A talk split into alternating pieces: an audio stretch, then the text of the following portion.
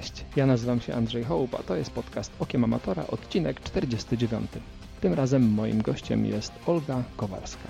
Od nagrania ostatniego odcinka minęło trochę czasu, no ale niestety tak czasem bywa. No teraz mam nadzieję, że podcast już wraca na właściwe tory.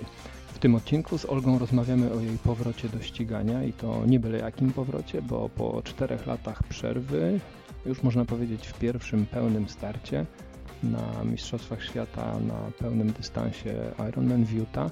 Zajmuje szóste miejsce w swojej kategorii wiekowej, więc wynik naprawdę bardzo dobry. Olga opowiada nam o tym, jak zaczęła się jej przygoda z triatlonem, skąd w ogóle taki pomysł, aby uprawiać triatlon.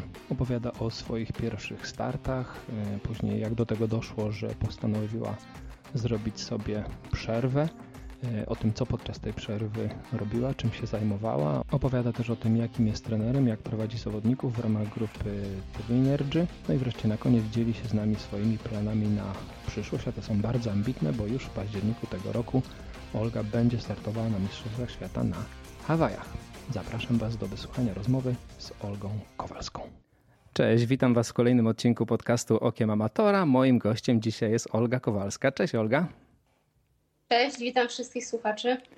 Olga, gdybyśmy rozmawiali kilka miesięcy temu, to bym powiedział, że rozmawiam z trenerem, z działaczem Trinergy, a teraz mogę też powiedzieć, że rozmawiam z zawodnikiem, z zawodniczką.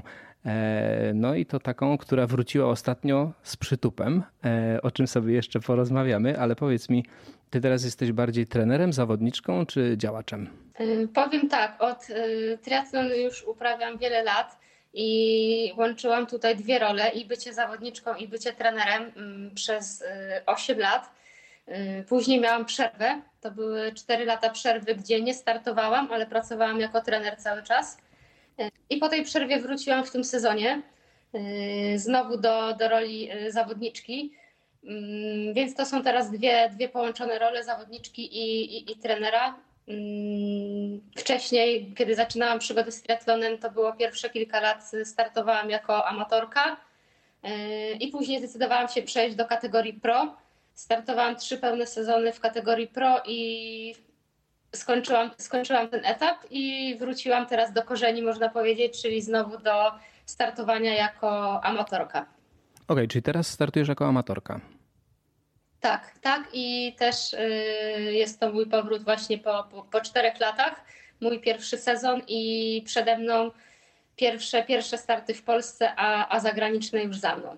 O tym powrocie to jeszcze sobie pogadamy. E, a powiedz mi, jak u Ciebie się w ogóle zaczęła ta przygoda z triatlonem? Powiedziałaś, że e, startowałaś jakiś czas temu, potem była przerwa, ale gdzie i kiedy to się zaczęło? Pamiętasz? Tak, to było, to było na studiach i ja mam przeszłość biegową, ponieważ y, trenowałam w klubie lekkoatletycznym y, biegi. Nie mają one nic wspólnego teraz z tym triatlonem w obecnej postaci, ponieważ y, moją domeną są długie dystanse, a trenowałam 400 mm, metrów. Nie ma to nic wspólnego. Później przechodziłam do dłuższych dystansów i kilka lat po prostu biegałam. Natomiast y, praktycznie y, mnogość kontuzji troszkę mnie wyczerpała w tym sporcie y, lekkoatletycznym. Biegałam i na stadionie i, i, i przełaje w różnej formie, ale w pewnym momencie tych kontuzji było za dużo, obciążenia też stale rosły i, i musiałam zdecydować, w którą stronę iść. Wolałam sobie zrobić przerwę i zastanowić się, co dalej. Natomiast triatlon zawsze był w mojej głowie, to znaczy pierwszy raz zobaczyłam go y, w relacji telewizyjnej, y, to była relacja z igrzysk i, i już wiedziałam, że kiedyś będę chciała tego sportu spróbować. Czekałam tylko na odpowiedni moment. E, I ten moment nadszedł, jakąś roczną przerwę y, po zakończeniu biegania miałam i, i wtedy jakoś w końcówce studiów spróbowałam swoich sił. E, oczywiście początki to były dystanse sprint, olimpijka, bo to były jedyne dystanse, które, e, na których w Polsce można było się ścigać. Ja też pamiętam początki dystansów jak jedna ósma, jedna czwarta. Teraz to jest na porządku dziennym, ale kiedyś e, nie było czegoś takiego i, i, i, i musiałam startować na krótkich dystansach z draftingiem. Dopiero po jakimś czasie to się zmieniło i, i w momencie, jak pojawiły się dystanse bez draftingu, ja też przeszłam na te dystanse y, dłuższe, czyli, czyli połówka i Ironman. Mhm. A pamiętasz, y, kiedy, kiedy to było? Bo y, mówisz, że ten triatlon cię zainteresował, widziałaś te relacje telewizyjne, ale który to był rok mniej więcej? Myślę, że to był jakiś taki 2008, to były igrzyska chyba w Pekinie. Wtedy pojawił mi się w ogóle w głowie pomysł triatlonu, a w 2012, 2011 chyba zadebiutowałam w, pierwszy raz w triatlonie. Bardziej pamiętam rok 2012, bo to był mój debiut na połówce, więc no 10 lat temu. O, dobrze powiedziałaś o tej połówce. E, jak wspominasz tą, e, tą połówkę pierwszą? Bardzo mi się spodobało. Znaczy, jasne, że byłam wyczerpana i dałam z siebie wszystko, ale e, po tej pierwszej połówce wiedziałam, że, że to jest mój dystans, że, że chcę się na tym dystansie ścigać, poprawiać i, i to mi się podoba. Wtedy jeszcze nie myślałam o Ironmanie, raczej ten długi dystans przyszedł kilka lat później. Powiedz mi, kiedy się zorientowałaś, że w sumie całkiem nieźle ci idzie i że możesz gdzieś powalczyć o jakieś lepsze wyniki?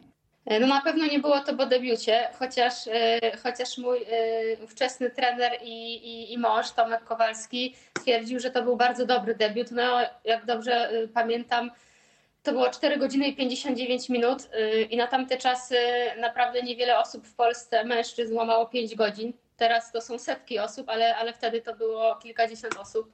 I wydaje mi się, że to trwało kilka lat i, i tak naprawdę o tym, że y, mogę coś w tym sporcie osiągnąć więcej, oczywiście jako amatorka. Y, takich przełomowych chyba był 2015 rok, y, bo to był mój debiut na, na dystansie Ironmana. Mm, no właśnie, okej, okay. o to też chciałem zapytać. E, gdzie to było i, jak wspominasz ten pierwszy długi dystans? Mm, pierwszy raz wystartowałam w 2015 roku w Maastricht e, e, w Ironmanie, już licencjonowanym.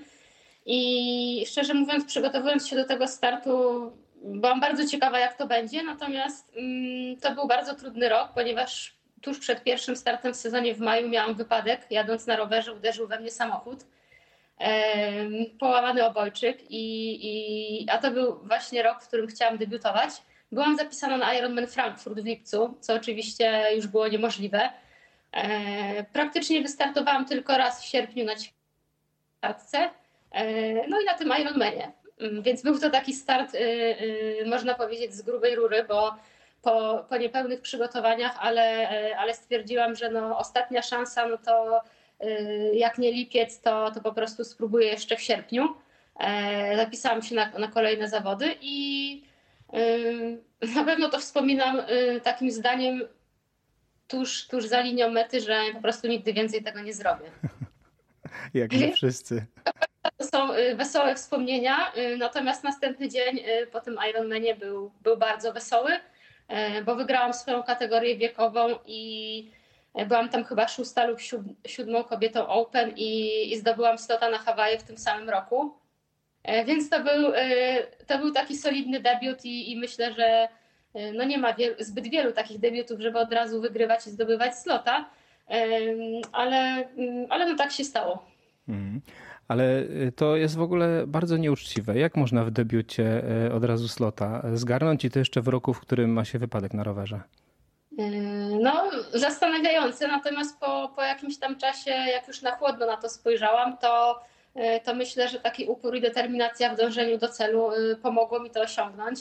To też jest tak, że ja po tym, po tym wypadku się nie poddałam i, i, i cały czas starałam się robić po prostu to, co mogę robić. Może teraz to się wydawać abstrakcyjne, ale to była dla mnie no, cenna lekcja, jak trenować mając rękę na tym blaku.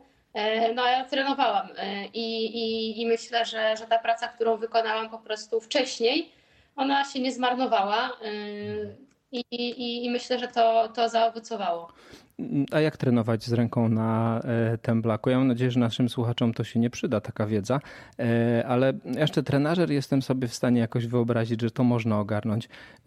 Pływanie rozumiem, że odpada zupełnie, a bieganie? E, znaczy ja też mam nadzieję, że to się nikomu nie przydarzy, natomiast e, najczęstszym właśnie wypadkiem e, u osób trenujących triatlon jest, jest właśnie no, jakiś taki kraksa kolarska i, i, i szczerze powiem, że swoje doświadczenie zdarzało mi się sporadycznie wykorzystywać w pracy ze swoimi podopiecznymi, którym takie zdarzenia się przytrafiły. No, Natomiast no, mówiąc krótko, nadal pływałam, to znaczy miałam jedną rękę cały czas przy ciele i po prostu pływałam na nogach tylko do kraula albo, albo po prostu jedną ręką i to były treningi 2-3 kilometrowe, więc trwały one po prostu bardzo długo, bo ja się bardzo wolno przemieszczałam. ale cały czas pływałam. Jakby te kilka razy w tygodniu byłam w wodzie. Trenażer, tak jak powiedziałeś, nie jest to trudne, ręka na temblak. Oczywiście y, raczej była to szosówka niż czasówka z racji y, pozycji, którą mogłam przyjąć, a mogłam tylko siedzieć, tak jak e, w fotelu przed komputerem, więc, y, więc to były tego typu treningi.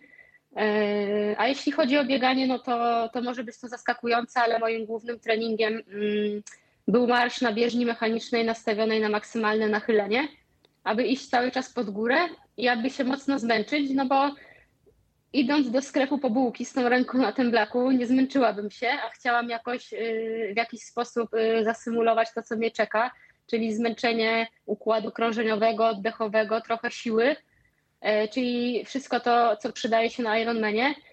No więc takie trzy razy w tygodniu przez miesiąc na bieżni, 15% nachylenia, godzina marszu.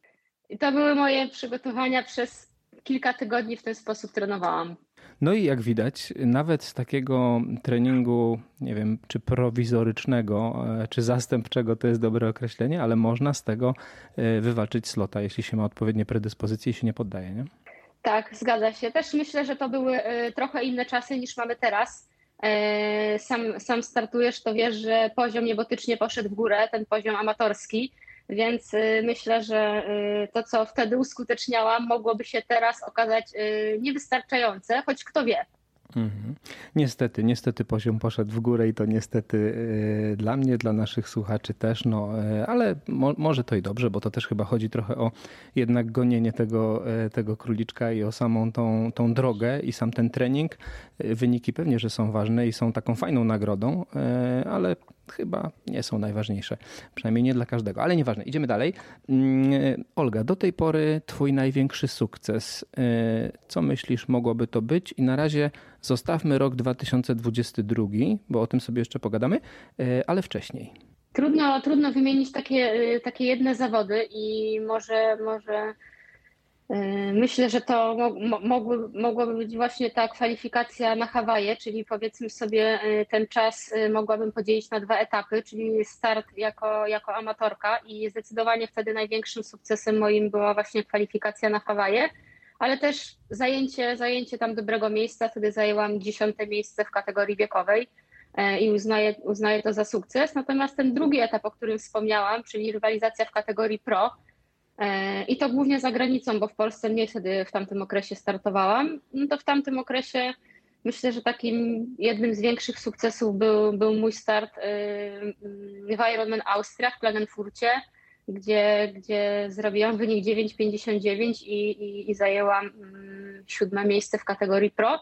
E, może niekoniecznie wynik czy miejsce to oddają, ale moja własna satysfakcja mm, z poziomu, jaki osiągnęłam, mm, była, była naprawdę duża ten e, największy sukces też pewnie jeszcze przed Tobą, do czego przejdziemy za chwilę. E, ale tak, teraz e, wszystko idzie bardzo dobrze. W debiucie kwalifikacja na Hawaje, czyli marzenie, które mm, wielu amatorów jest w ogóle trudno spełnić po wielu, wielu, wielu latach ciężkich treningów. Niektórym się udaje, niektórym nie. Ty startujesz, rozwijasz się i w 2018 roku nagle stwierdzasz, że, że masz dosyć i chcesz zrobić sobie przerwę. Dlaczego? To, to rzeczywiście y, dosyć trudny moment. To znaczy, ja od początku miałam jakiś plan na siebie i wiedziałam, że ta rywalizacja w kategorii pro to jest mój pomysł. To, to jest coś takiego, co ja bardzo chcę zrealizować, ale wiem, że to się kiedyś skończy i od początku zakładałam, że będą to trzy, maksymalnie cztery sezony. Mm, z, z, dwóch powodów. Po pierwsze, że muszę dać sobie czas i, i, na, na realizację innego, cięższego treningu, i to jest długi proces, więc nie chcę zakładać, że będzie to rok czy dwa, bo, bo nie dam sobie szansy. Jeśli wtedy poniosę porażki, to chcę mieć jeszcze czas na to, żeby to naprawić.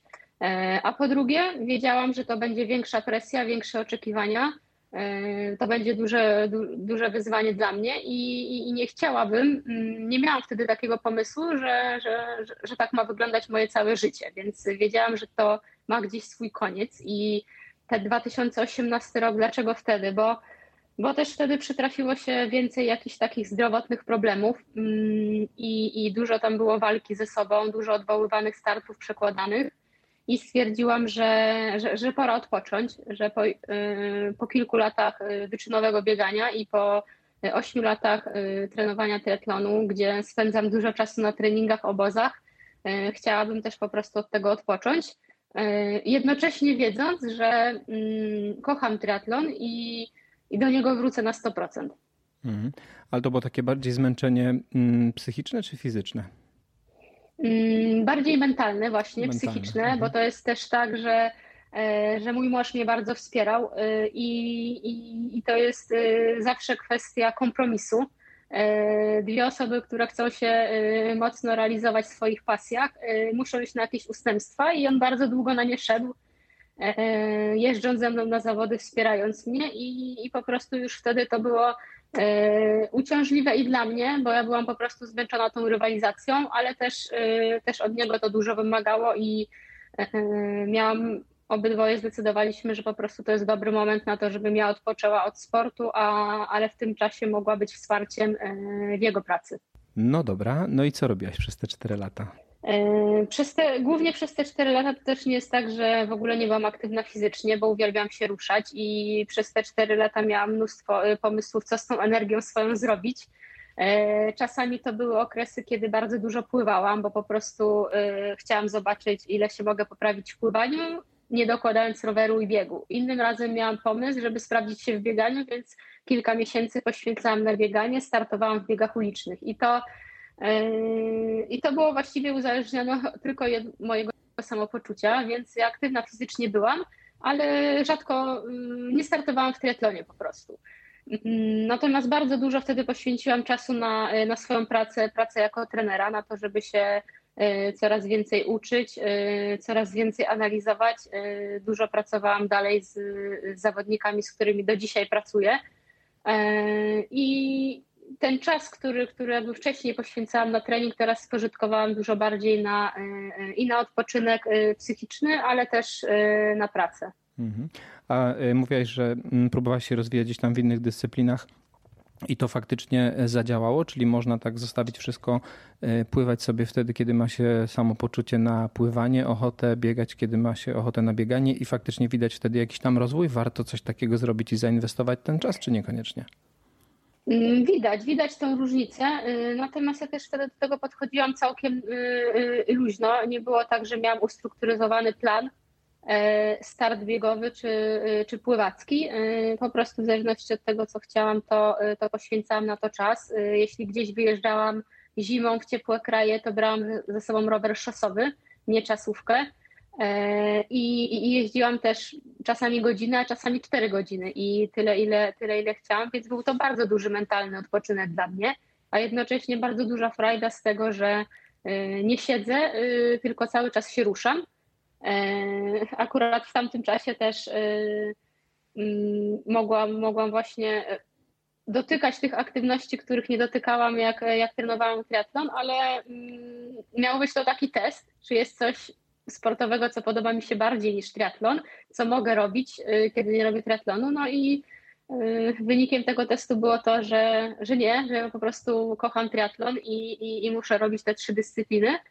E, tylko w tamtym czasie po prostu nie łączyłam tego, y, nie startowałam i, i, i po prostu się tym sportem bawiłam.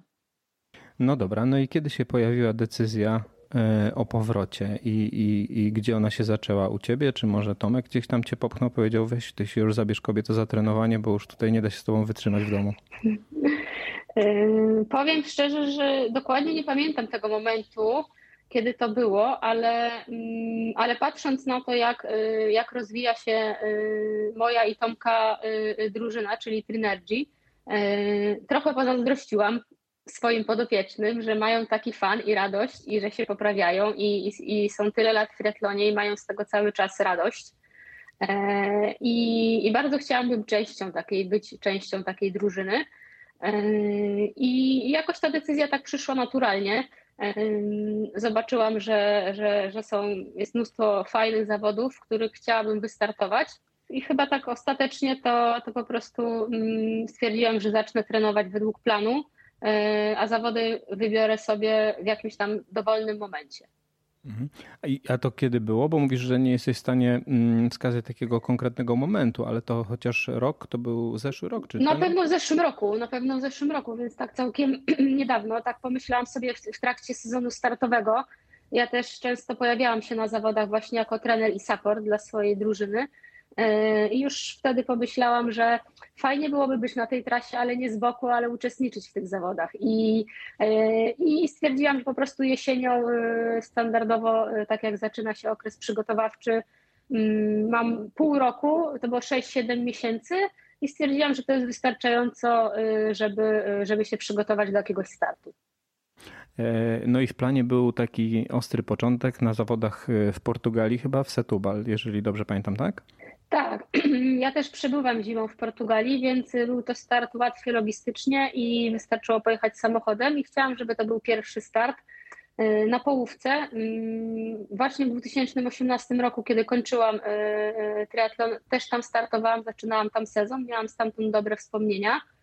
Mm, no i szukałam też startu, który, który mógłby pójść na pierwszy ogień z racji wyboru swojego docelowego startu na pierwszą połowę sezonu czyli y, na początku maja Ironman y, Utah. No i co się stało w tym setu balu? No właśnie niestety pech mnie dopadł, czyli przebiłam oponę i już właściwie to był dla mnie koniec wyścigu. Niestety jakaś tak, jakiś ostry kolec przeciął mi oponę i, i na 25 kilometrze roweru musiałam skończyć. Żałowałam trochę tego, bo, bo, bo chciałam, zwyczajnie chciałam się sprawdzić. No, po czterech latach takiej nie, niewiedzy, po dobrze przepracowanym okresie treningowym, zwyczajnie chciałam wiedzieć, co to da. Po prostu sobie odpowiedzieć na pytanie. No i cóż, no, no, nadal ten start nie wypalił i nie dowiedziałam się, w jakiej jestem formie. Mhm. Bo przebita opona to pewnie trochę poważniejsza sprawa niż dętka, bo e, dętkę to jeszcze tak, można byłoby tak. powalczyć, tak. nie? Miałam zapas, yy, chciałam ją zmienić yy, szybko. Stwierdziłam, że parę minut czy paręnaście, jak się zestresuję, to i tak nadal po prostu, nadal będę wiedziała, yy, jak mogę pojechać, jak mogę pobiec. No ale nie, tutaj, tutaj defekt był poważniejszy i, i coś, tak ta rywalizacja się skończyła. No by, by, było, był to zawód dla mnie, ale, ale no cóż, trzeba było wstać następnego dnia, wyjść na trening i za to było na 3 czy na 4 tygodnie przed docelowym startem, no to wiedziałam, że po prostu y, nic się nie stało, trzeba, trzeba iść dalej. No dobra, no i teraz y, można powiedzieć, mamy drugi debiut, tak y, można sobie tak, o tym starcie po powiedzieć. Po falstarcie. No, po falstarcie, ale też po tej długiej przerwie, e, bo w Setubal chyba miała być połówka, znowu mamy debiut taki po, po, po przerwie na pełnym dystansie e, w Utah. No i znowu się udało, nie wiem, udało to może złe słowo, ale, e, ale tam powalczyłaś w Utah.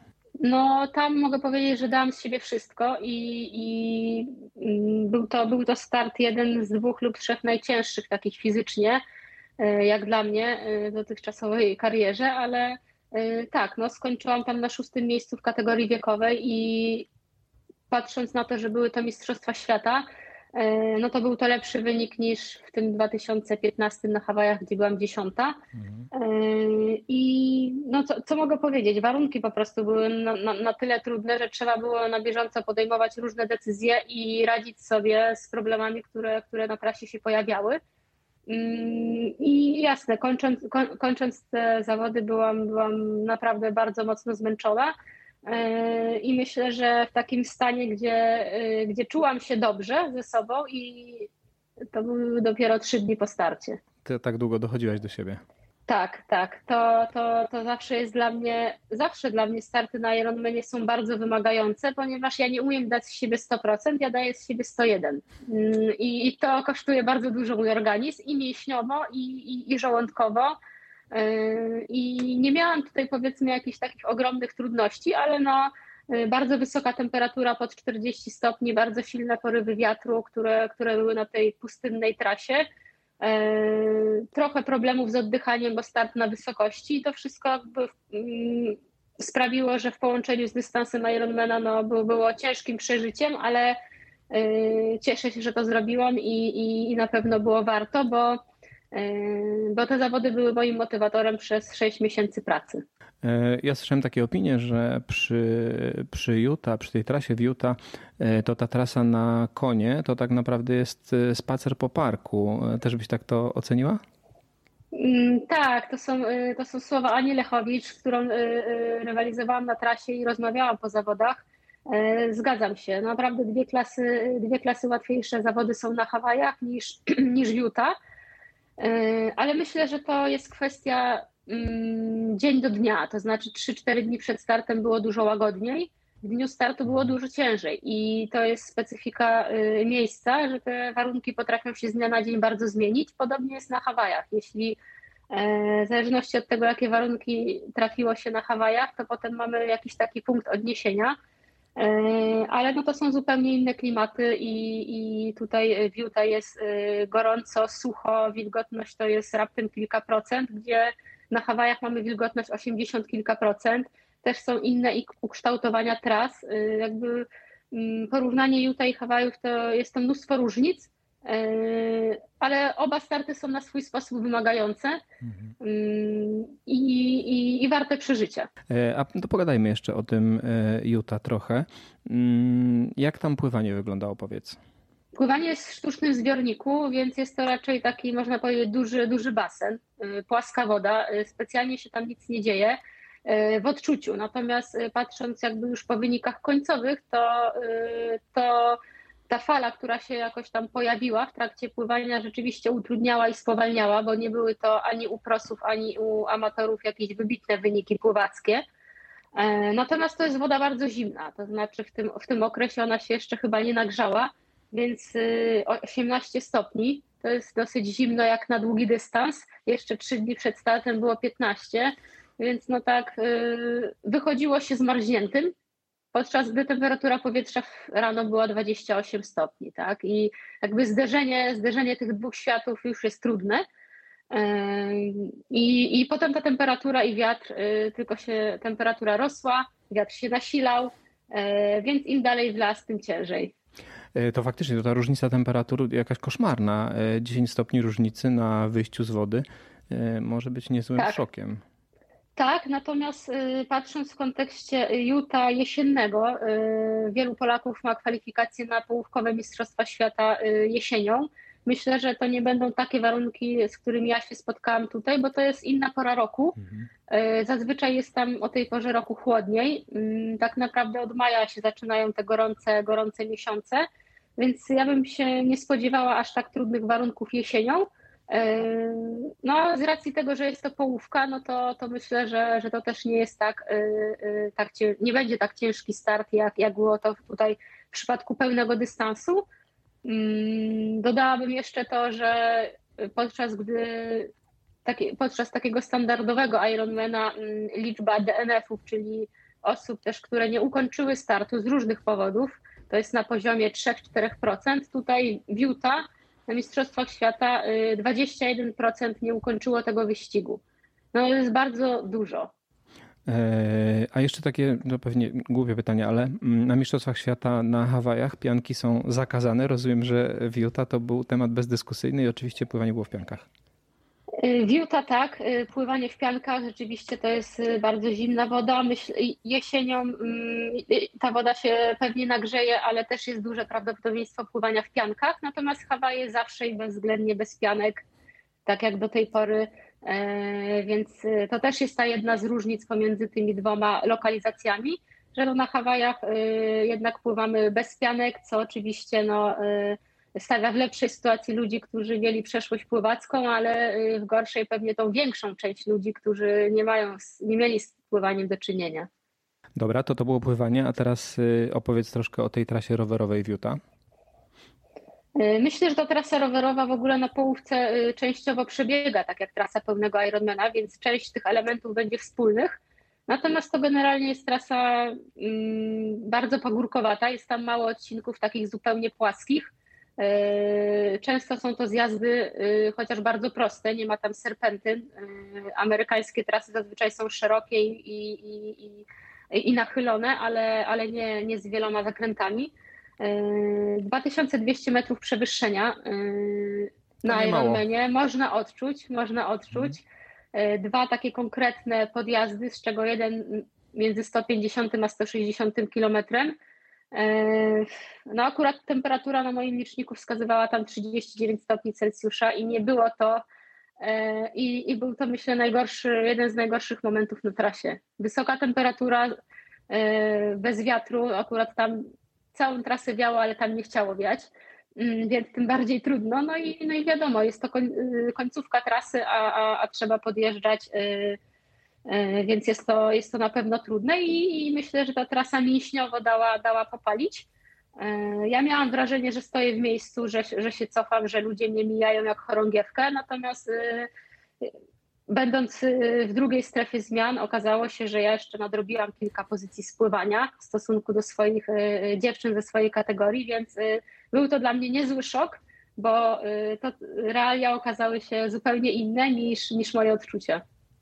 E, a jaka była Twoja strategia żywieniowa na rower, jak możesz zdradzić? Strategię żywieniową tak naprawdę cały czas doskonale. Nie mam jednej takiej, y, która by pasowała na każdy start. Y, w dużej mierze jest to uzależnione od warunków, czyli inaczej żywię się, kiedy jest zimno, inaczej żywię się, kiedy jest gorąco. Wiedziałam, że tu będzie gorąco. I ta strategia była dobra. Mm, mm, głównie to opieram na, na, na rzeczach płynnych. Nie jem, kiedy jest gorąco E, czyli właściwie rozpuszczony, e, rozpuszczony taki proszek e, z wodą, proszek węglowodanowy, żele rozpuszczone w bidonie plus, plus dużo żelków, takich, mhm. które mogę pogryźć. No i to jest właściwie wszystko, co, co przyjmuję na rowerze, plus wiadomo to, co piję na bufetach, czyli najczęściej woda i kola. Wyszło tego po podliczeniu 2000 kalorii, więc no jestem z tego zadowolona. No to całkiem sporo. A y, jakieś tabletki z solą, salt sticky? W trakcie startu nie, ale, y, ale przed zawodami długo, na długo przed zawodami to były myślę y, faktycznie ostatnie 3-4 tygodnie, kiedy się przygotowywałam do tego zawodów, y, codziennie przyjmowałam salt sticky. Tak, żeby też ten organizm już kiedy staje na starcie, tak naprawdę był już na maksa wysycony, ponieważ jeśli bym wcześniej tego nie zrobiła, chciała zrobić to na zawodach, to zazwyczaj jest tak, że My już tego nie wysycimy organizmu, organizmu. Jest mała szansa, że to zadziała, ale z kolei jest duże ryzyko y, problemów żołądkowych, y, bo ja też słabo tolerowałam tak naprawdę te salciki, więc y, wiedziałam, że na start to, to nie jest dobry pomysł. Mhm. No dobra, a teraz na koniec trasa biegowa? Trasa biegowa jest pofałdowana. Szczerze mówiąc, ona wyglądała dosyć prosto. 10 km cały czas prawie pod górę i 10 km w dół i tak dwa razy. I to jest, y, y, i to jest tyle, można powiedzieć, o tej trasie. I rzeczywiście, rzeczywiście, o ile w pierwszej połowie to nie dawało w kość, to już w drugiej y, mi zaczęło mocno doskwierać. Był też taki odcinek podbiegu. Wydaje mi się, jeśli dobrze pamiętam, na trasie połówki też ten odcinek będzie, więc to może być dosyć ważne dla ludzi, którzy startują na połówce. Mm, że to jest taki naprawdę stromy podbieg i, i na drugiej pętli, kiedy pokonuję, pokonywałam go drugi raz, tam nie było osób, które biegły. Tam, tam jakby 100% szło i, i ja też tam szłam i nie, wśród amatorów nie widziałam tam osób, które by biegły. Na tyle było to, na tyle było to strome i na tyle długie i, i, i męczące. E, no i koniec końców, tak jak powiedziałeś, szóste miejsce. Mm, zadowolona z tego miejsca? To było tak zaplanowane, czy jak oceniasz ten start? Zaplanowany to był y, start, y, żeby się tym cieszyć i żeby to zrobić na 100% możliwości i, i ja rzeczywiście byłam zadowolona z tych przygotowań i, i też czułam się bardzo dobrze na to przygotowana. Mm, zadowolona jestem, bo to jest y, powyżej y, y, tego, co oczekiwałam. Nie miałam pomysłu, czy być w pierwszej dwudziestce, dziesiątce, czy na podium. Podium na Mistrzostwach Świata jest pięcioosobowe. Mi zabrakło pięćdziesięciu kilku sekund do tego podium, a jest to wysiłek ponad 10 godzin, więc, więc naprawdę niewiele. Natomiast jestem zadowolona i nie mam w ogóle uczucia niedosytu. Czy będę chciała to poprawić, y, ten wynik, y, tego, tego jeszcze nie wiem. Y, natomiast no, wydaje mi się, że mój trener ma duży niedosyt, że, że to było tylko 50 kilka sekund do podium. No ale, ale, ale ktoś musi to miejsce poza podium zająć. No i z tego co słyszałem, to chyba tam mm, zabrakło 55 sekund, tak jak mówisz, ale to też kilku kilometrów, tak? Bo, bo ty tą różnicę gdzieś cały czas nadrabiałaś. Tak, ja, ja, ja wiedziałam, że, że do tego, że będzie bardzo ciasno yy, i, i, starałam się tę różnicę nadrobić. Też biegłam szybciej niż ta zawodniczka przede mną i, i gdzieś tak na 3,5-4 kilometra do mety yy, starałam się nadrabiać. Yy, na tak krótkim odcinku jeszcze wyprzedziłam kilka zawodniczek, ale one nie były z mojej kategorii. Jakby biegając na metę nie miałam pojęcia, czy, czy ja już tą nadrobiłam tą różnicę, czy nie i, i, no i okazało się, że nie. E, nie wiem, czy wiele więcej byłabym w stanie e, e, z siebie dać, bo, bo naprawdę to było praktycznie moje, moje maksimum. No. Też nie chciałam się zatrzymywać na ostatnim kilometrze, bo już czułam, że nogi są na tyle zmęczone, że, że jak się zatrzymam, to, to już nie ruszę. No, najważniejsze chyba jest to takie poczucie, że dałam z siebie wszystko, nie? Czyli nie możesz już sobie nic zarzucić po tym starcie, jeżeli faktycznie zrealizowałaś ten plan w 100%. Miejsce jest tego wypadkową, ale najważniejsze chyba jest to, że, że zrobiłaś to zgodnie z planem.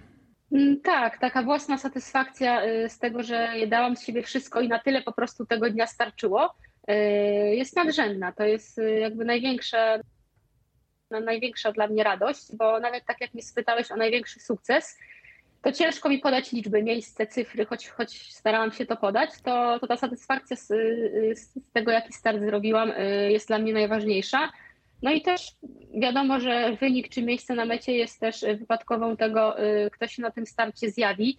E, czasem mogę zrobić y, świetny wyścig, być z niego zadowolona i zająć dziesiąte miejsce.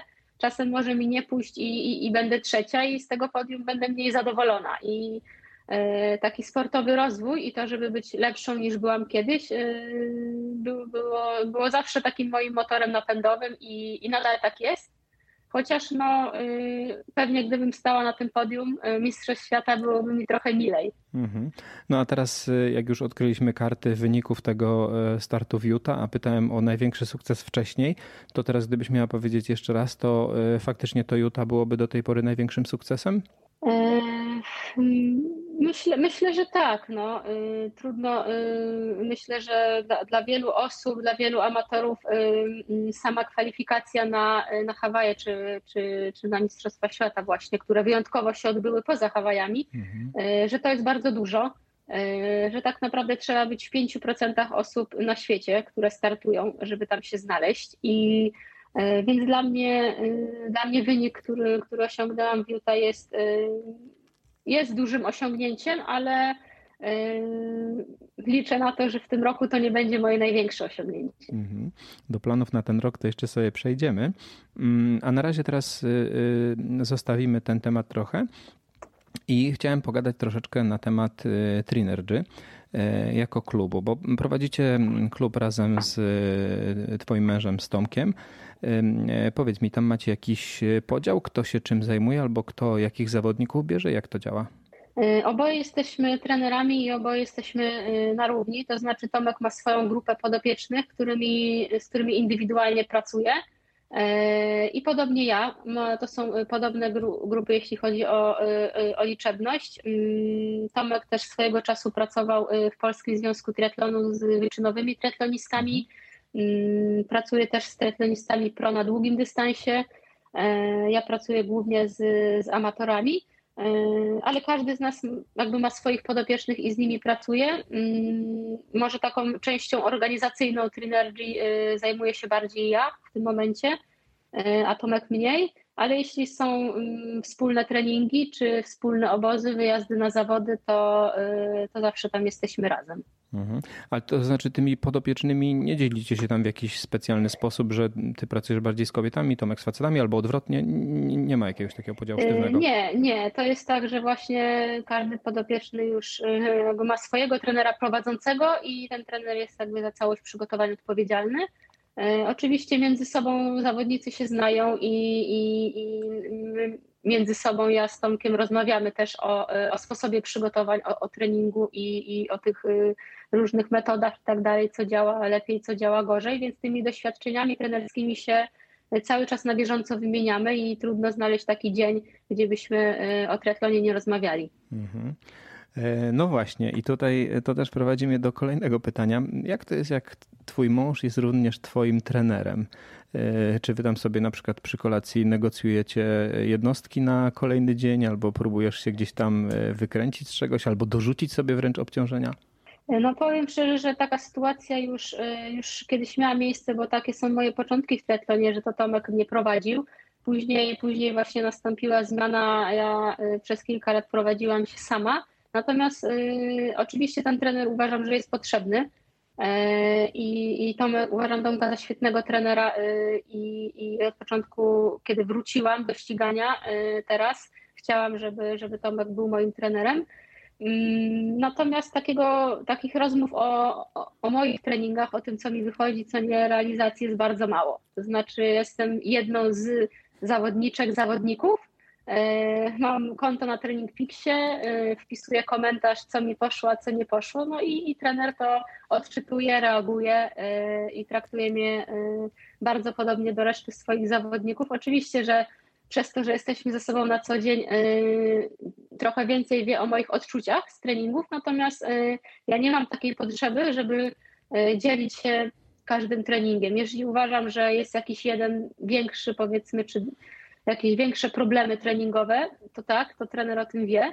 E, natomiast praktycznie jak tych, jak tych problemów nie ma, to ja po prostu staram się każdego dnia ten trening zrobić jak najlepiej i E, i, i, i, nie zamęczać, i nie zamęczać Tomka e, rozmowami na temat e, mojego treningu, bo wiem, że też ma dużo, dużo pracy na głowie. Ale to naprawdę zostawiasz komentarz w Training Peaksie, a Tomek ci w Training Peaksie odpisuje? Nie łatwiej jest się spotkać w salonie? No właśnie, nie chcemy wynosić tego, tego triatlonu poza, poza Training Peaksa i, i, i tak jest trochę łatwiej. Też jest tak, że można do tego później wrócić, E, mając taką bazę po prostu zachowaną, e, wiedząc jak ja znosiłam dane obciążenia.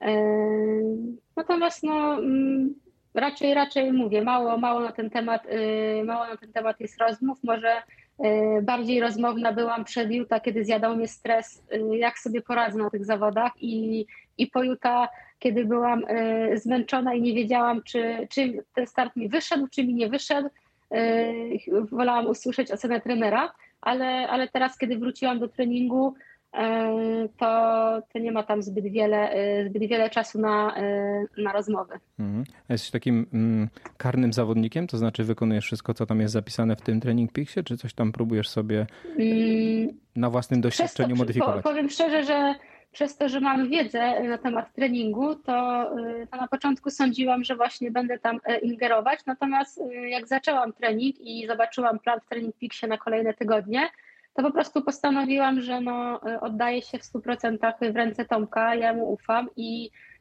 i staram się to zrobić. Jeśli nie ma przeszkód, jeśli mam czas i mogę ten trening zrobić tak jak, tak jak Tomek to przewidział, no to tak ten trening robię. No bo wiem, że w tym jest jakiś zamysł, E, więc nie chcę tego, nie chcę po prostu tego zmieniać. Jasne, że czasem mi się coś wydaje za krótkie, za długie, za ciężkie i chętnie bym to zrobiła po swojemu, ale ale myślę, że, że, że, że, to jest dobre, y, żeby w to nie, nie, zmieniać tego, co jest zamysłem trenera, jeżeli nie ma ku temu wyraźnych przeciwwskazań. Mhm. Ja, ja, pamiętam, jak y, rozmawialiśmy w ramach tych treningów grupowych, które Tomek wpisuje do Training Pixa, do tej grupy swojej treningowej i tam padło pytanie, czy można coś zmienić czasami w tych treningach, nie wiem, przenieść tam pływanie z jednego dnia na drugi albo rower zamienić z bieganiem i, i, i Tomek odpowiedział, można, ale wtedy ten plan treningowy będzie troszkę gorszy, bo y, według niego on go napisał tak, żeby był idealny, jak najlepszy i każda zmiana y, spowoduje, że ten trening będzie po prostu gorszy, mniej efektywny. Tak, to prawda. To yy, mogę powiedzieć, że w tych przygotowaniach do Utah zrobiłam 95% y, według, według planu. I, I, dlatego też miałam pewność, że, że po prostu jestem przygotowana. To dodaje pewności, jeżeli wiesz, że, że zrobiłeś Y, wszystko lub prawie wszystko, żeby, żeby się do tego należycie przygotować. Y, oczywiście, że jak są problemy zdrowotne, kontuzje, to ten plan trzeba modyfikować na bieżąco, ale, ale jeśli nie, to, to ja z zasady nie ingeruję i, i staram się to wypełniać, wypełniać tak, jak trzeba. A kontuzje cię omijają? Nie miałam kontuzji w przygotowaniach do Juta. Nie jest to tak, że nic mnie nie boli i nie ma jakichś tam drobnych drobnych urazów, coś tam się po drodze trafia, ale nie wpływa to znacząco na, na, na realizację treningu. Mm, no i to też jest, też jest dla mnie powód do radości, że, że przy dużych obciążeniach nic, nic mi się nie dzieje, ale myślę, że to jest zasługa właśnie nie majstrowania z mojej strony przy planie, E, i nie robienia tego inaczej niż, e, niż wymyślił trener, bo, bo ja z reguły wiem, że to, co wymyśli Tomek e, i to co, to, co ja też planuję dla swoich podopiecznych, to jest taka struktura treningowa, która w dużej mierze zabezpieczy zawodnika przed, przed kontuzją, czyli sam układ treningowy, sam układ taki tygodniowy czy miesięczny też ma na celu to, żeby te przeciążenia i kontuzje się nie przytrafiały, więc wolę nie majstrować, a a też szczerze powiem, że, y, że mam tak zwane szklane nogi, to znaczy mimo, że wiele lat biegałam, to muszę na siebie bardzo uważać i trening, który realizowałam do Utah, mm, był treningiem opartym bardzo mocno na pływaniu i na jeździe rowerem, ale był z dużą rezerwą, jeśli chodzi o bieg, mhm. bo, bo też po prostu nie znoszę y, zbyt dobrze obciążeń biegowych i łatwiej, y, łatwiej mi właśnie coś przeciążyć, jakąś strukturę, i która by mnie wyeliminowała z treningu. Więc ten bieg trenuję z rezerwą i po prostu trener o tym wie i, i tutaj, tutaj jest dosyć łagodnie, mimo że ja chciałabym czasem docisnąć mocniej, czy zrobić coś biegowo mocniej, bo mam w sobie taką e, iskierkę biegaczki, e, no to po prostu bardzo, bardzo łagodnie trenuję biegowo. Mhm. Pamiętam też, jak rozmawialiśmy, jak pytałem, czy startujesz w półmaratonie warszawskim, powiedziałeś, że nie, bo nie potrafisz wystartować na pół gwizdka, a teraz jesteś w przygotowaniach do Utah, więc y, nie będziesz się tam e, zaginać, a, a na 50% to nie ma sensu w ogóle tam stawać. No tak y, właśnie jest, że, że ja z siebie daję 101% i po takim starcie tylko w półmaratonie myślę, że bym dochodziła tydzień do siebie i przez tydzień nie byłabym w stanie trenować e, na pełnych obciążeniach i jest to no, w takich przy, przygotowaniach do długiego dystansu no, szkodliwe w moim przypadku, natomiast yy, nie u każdego, nie u każdego to by było z taką szkodą. Mhm. To jeszcze zahaczmy o temat regeneracji. Yy, uprawiasz tę dyscyplinę? Yy, tak, y, głównie, głównie w postaci snu i, do, i dobrego żywienia. To są, to są dwa takie filary mojej regeneracji. Y, trzecim filarem jest, y, jest stosowanie masażu. Mam swojego y, zaufanego fizjoterapeutę, który, który się zajmuje profilaktycznie, a w poprzednich latach zajmował się, kiedy coś mi dolegało i trzeba było wyleczyć. Natomiast to, to są podstawy mojej, mojej regeneracji, nic innego nie stosuję. I jak widać, przetrwałam w jednym kawałku do tego startu Utah i liczę, że, że te same środki no, wystarczą na cały sezon kurczę, y, sen, zdrowa dieta i fizjoterapeuta. Ja liczyłem, że tutaj będzie jakiś złoty środek, y, zdradzisz jakiś sekret typu, nie wiem, pompowane nogawki albo pistolet z masażem, albo jakieś pastylki magiczne, a tutaj jednak nic. Albo krioterapia. Albo krioterapia inne. na przykład, czy sauna dwa razy w tygodniu, morsowanie. No, praktycznie na wszystkie te elementy, które wy, wymieniłeś, ja y, znalazłabym argument, dlaczego tego nie stosować. E, więc jest więcej tych środków, e, e, których nie warto stosować z różnych powodów. Albo jest tak, że mój organizm tego nie znosi, albo jest tak, że zamiast mnie zregenerować, to mnie dobije, albo z kolei jest tak, że zaburzy mi adaptację treningową, a to jest podstawowy proces, żeby się rozwijać jako zawodniczka. Więc tych, tych powodów jest mnóstwo, środków też, co nie znaczy, że, że warto je stosować, choć ja wiem, że pewnie one w mediach społecznościowych wyglądają lepiej, no ale ja akurat wolę w tym czasie spać. E, I, i, I, to przynosi bardzo dobre e, efekty, bo już teraz wiem, że pojuta y, może nie czuję się w pełni zregenerowana, właśnie mijają 4 tygodnie od tego startu, ale czuję się bardzo dobrze i e, cały czas y, jest to y, dużo snu, cały czas jest to bardzo dobra dieta mm, pojuta i, i, i teraz w okresie roztrenowania nie przybieram na wadze, co już jest dobrym symptomem. E, no i, i, i byłam chociażby e, wczoraj u swojego fizjoterapeuty, więc e, na razie jest wszystko na dobrej drodze i, i nie chcę eksperymentować z innymi metodami regeneracji. Mhm. Dobra, to przechodzimy teraz do kolejnego elementu, czyli do Olgi jako trenera. Powiedz, jakim ty jesteś trenerem? Jesteś bardziej takim empatycznym, czy bardziej wymagającym i trzymającym krótko zawodników? Ja, jak, jak, pytasz mnie, to, to będzie mi trochę trudniej odpowiedzieć, y, ale wiem, co odpowiedzieliby moi podopieczni, więc mogę trochę w ich imieniu odpowiedzieć. Myślę, że powiedzieliby, że jestem surowa i wymagająca, ale ja po prostu wiem, co trzeba zrobić, żeby zawodnik się znalazł tam, gdzie chce się znaleźć. I przede wszystkim ważne jest dla mnie to, y, żebym ja usłyszała, czym jest dla, dla danej osoby triatlon, co on chce osiągnąć przez ten triatlon albo w triatlonie. Y, I dopiero wtedy układam plan, dopiero wtedy określam jakiś sposób działania. Więc jasne, czasami, czasami jestem ostra i wymagająca, jeśli jest zawodnik ambitny, E, i, i, trzeba na coś zwrócić uwagę, ale czasami też jestem po prostu łagodna i potrafię pochwalić, więc, więc myślę, że i taka strona, i taka strona. Potrafisz pochwalić i zawodnicy by to potwierdzili? Tak, tak, tak. Na szczęście zapisuję to też w Training Peaksie, więc jakieś dowody tego są. W porządku, w porządku. E, a powiedz, opiekujesz się głównie takimi zawodnikami bardziej mm, z tej półki ambitnej, z, gdzieś tam z celami na Hawaje, czy masz też takich zawodników, którzy traktują ten triatlon troszkę bardziej jako taki rozwinięty styl życia i po prostu chcą się też tym dobrze bawić po prostu? E, mam podopiecznych i z jednej i z drugiej grupy i, i chyba taką najważniejszą rzeczą jest to, żeby każdy znalazł swoją drogę w triatlonie E, a ja jestem tylko, e, tylko pomocą, mam tylko pomóc w osiągnięciu danego celu. I niekoniecznie to musi być cel kwalifikacja na Hawaje czy, czy, czy pudło na, na imprezie Garmina. Celem może być też debiut na, na Ironmanie i ukończenie go w pełni zdrowia, bez założeń.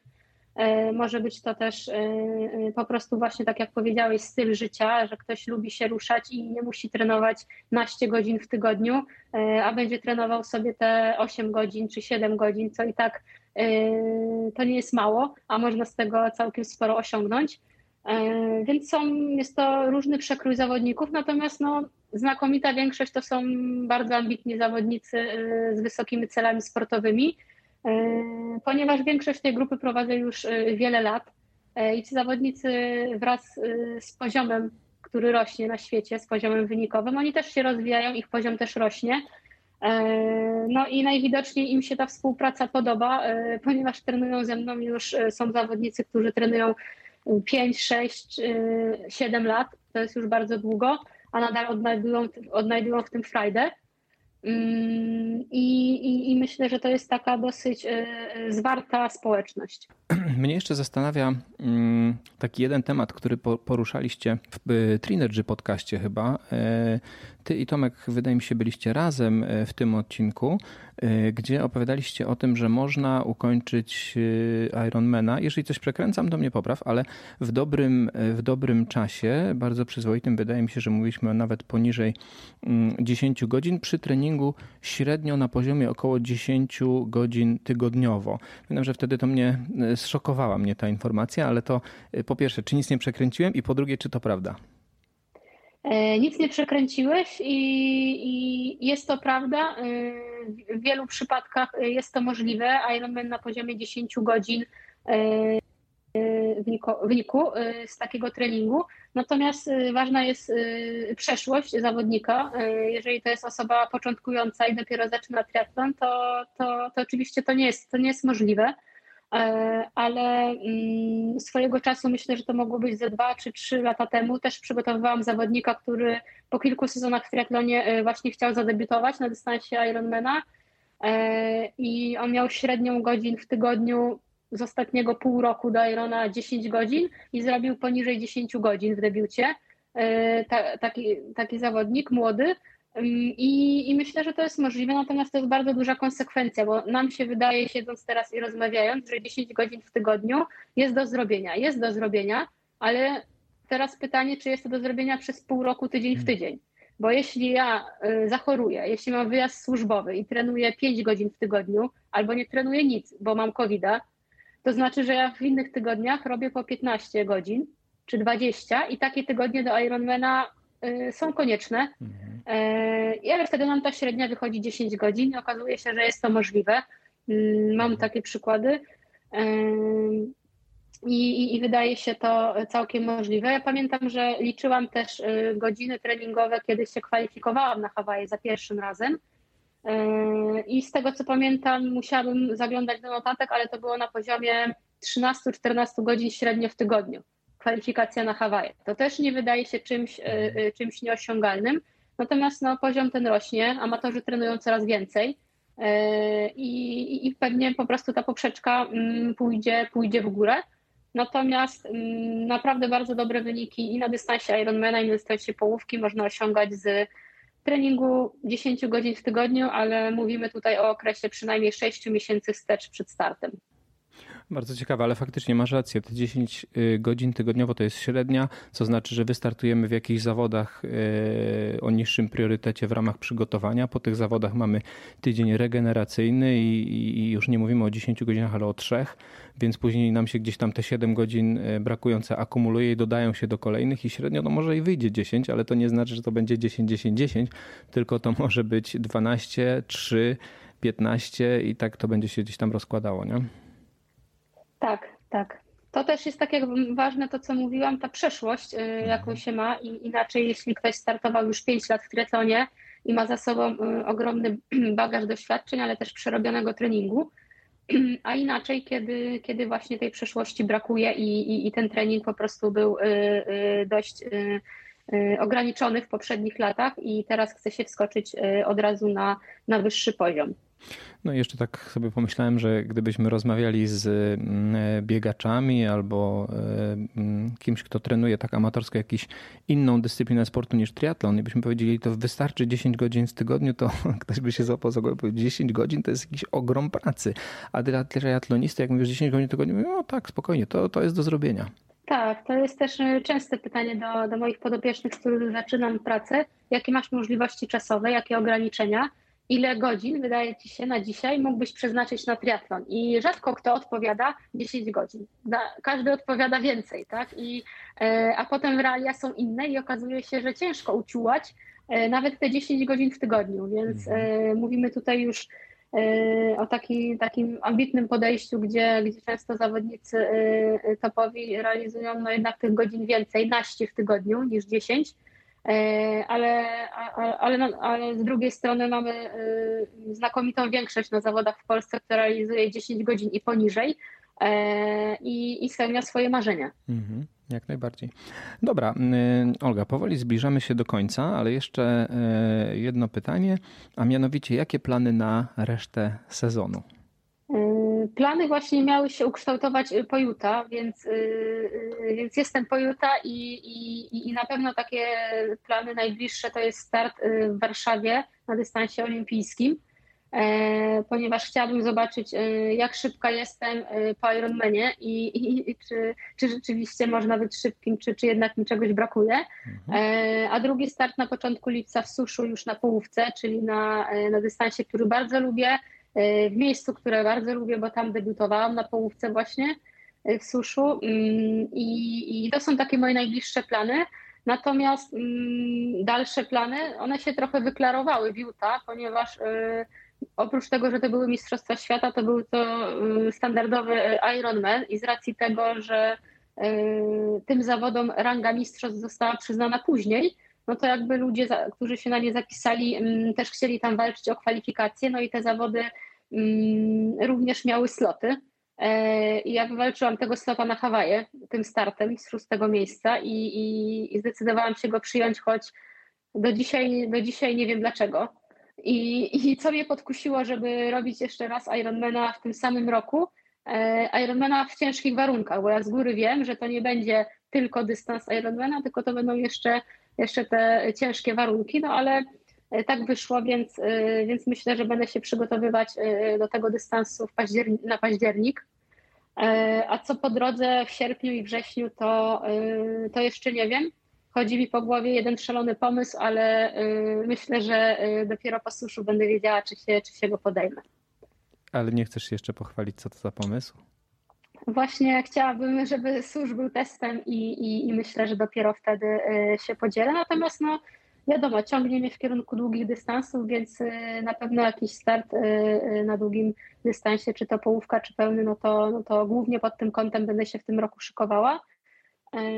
i, i, i zobaczymy tak naprawdę po Warszawie i, i, i po suszu, czego mogę się po sobie spodziewać, bo tak jak mówię, jestem bardzo zadowolona z przygotowań, natomiast nie do końca start Wiuta oddaje e, moją pełną dyspozycję, e, no bo te zawody z racji warunków były zawodami dużo wolniejszymi niż powiedzmy standardowy Ironman, gdzieś myślę około godziny wolniej niż, niż na standardowej europejskiej trasie, e, więc trochę nie mam pojęcia, tak jak po Setubal, gdzie miałam dziurę w oponie, tak i po Utah, trochę nie mam pojęcia w jakim ja sportowo miejscu jestem, i bardzo bym chciała tego w Warszawie i w Suszu się dowiedzieć. Mhm, mhm, jest spora szansa. E, no dobra, a teraz jeszcze e, bez fałszywej skromności, jaki plan minimum na Hawaje?